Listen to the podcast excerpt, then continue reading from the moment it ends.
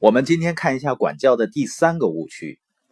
有的时候孩子哭闹不停呢，父母会说：“别哭了，别哭了，给你买什么好礼物、好东西，或者是呢，去给你买什么好吃的，或者呢，鼓励孩子正确的行为呢，完全采用外部激励和奖励的手段。你像幼儿园啊，有光荣榜啊，用奖励去强化小朋友正确的行为，好像是大多数父母的常用手段。”那你说这样的外部激励有什么问题吗？外部激励本身倒是没有问题，关键呢一定要从孩子的内心开始，让孩子学会呢从内在产生动力。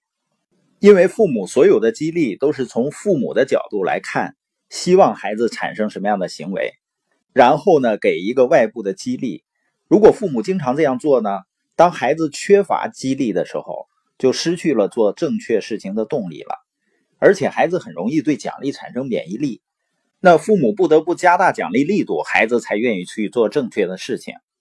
而完全靠外部激励长大的孩子呢，他以后做任何事情呢，就没有来自于自己内心的动力，他的动力全部来自于外在，全部来自于别人，需要别人给他一个确认。所以呢，他自己做一个好孩子本身没有乐趣。他做一个好孩子的乐趣来自于是别人给他的确认。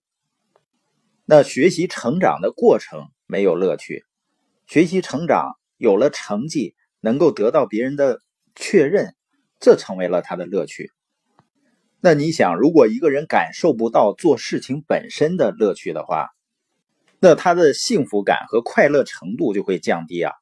极端的一些呢，甚至是觉得生活没有什么意思。我们很多成年人不知道有没有这样的体会：当你做了一件事情做得很好的时候，如果没有来自于领导或者周围的人的称赞和鼓励，我们有的时候甚至会觉得自己很受伤的。那作为被奖惩机制教育大的一代人呢，我们更在意周围人的看法，而不是做事情本身带来的快乐。那你说外在的鼓励和激励不重要吗？不是的。很重要，我很认可我爱人学习的儿童技能教养法的理念。他的基本理念呢是说，孩子本身是没有问题的。我经常形容呢，孩子有的时候就像一个小动物一样，你坐在沙发上呢，他就爬到你头上，然后呢坐在头上去颠。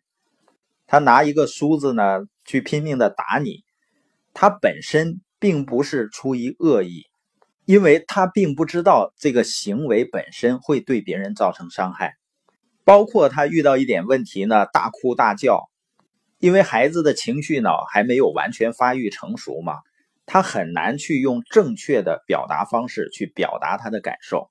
所以，当孩子出现这些状况的时候呢，不要认为这是问题。所以，儿童技能教养法认为呢，孩子本身是没有问题的，他只是需要。学习新的技能，在父母的帮助下去学习新的技能。你比如说，孩子裹手指这个问题，实际上这个问题呢，你可以用强硬的方式啊，抹点辣椒水，或者是强硬的戴上指套，它也能解决。但是呢，通过和孩子沟通，让他主动的、快乐的参与一个技能的提升，那不仅解决了这个问题呢。孩子还在这个过程中非常有成就感，因为这完全来自于他内在的自己的意愿。实际上，所有的人啊都有与生俱来的自我激励能力的。你比如说婴儿，他是不是对一切都充满了好奇啊？他对学习、对成长是有一种渴望的，并不需要外部的激励。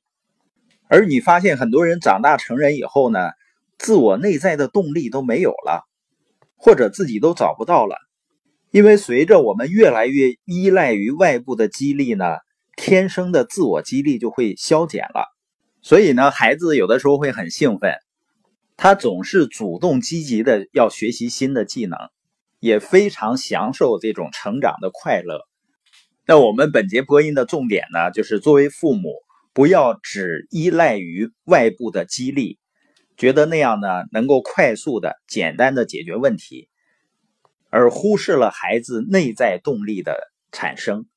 那孩子长大以后呢，极易对生活呢失去乐趣，做什么呢都没有动力。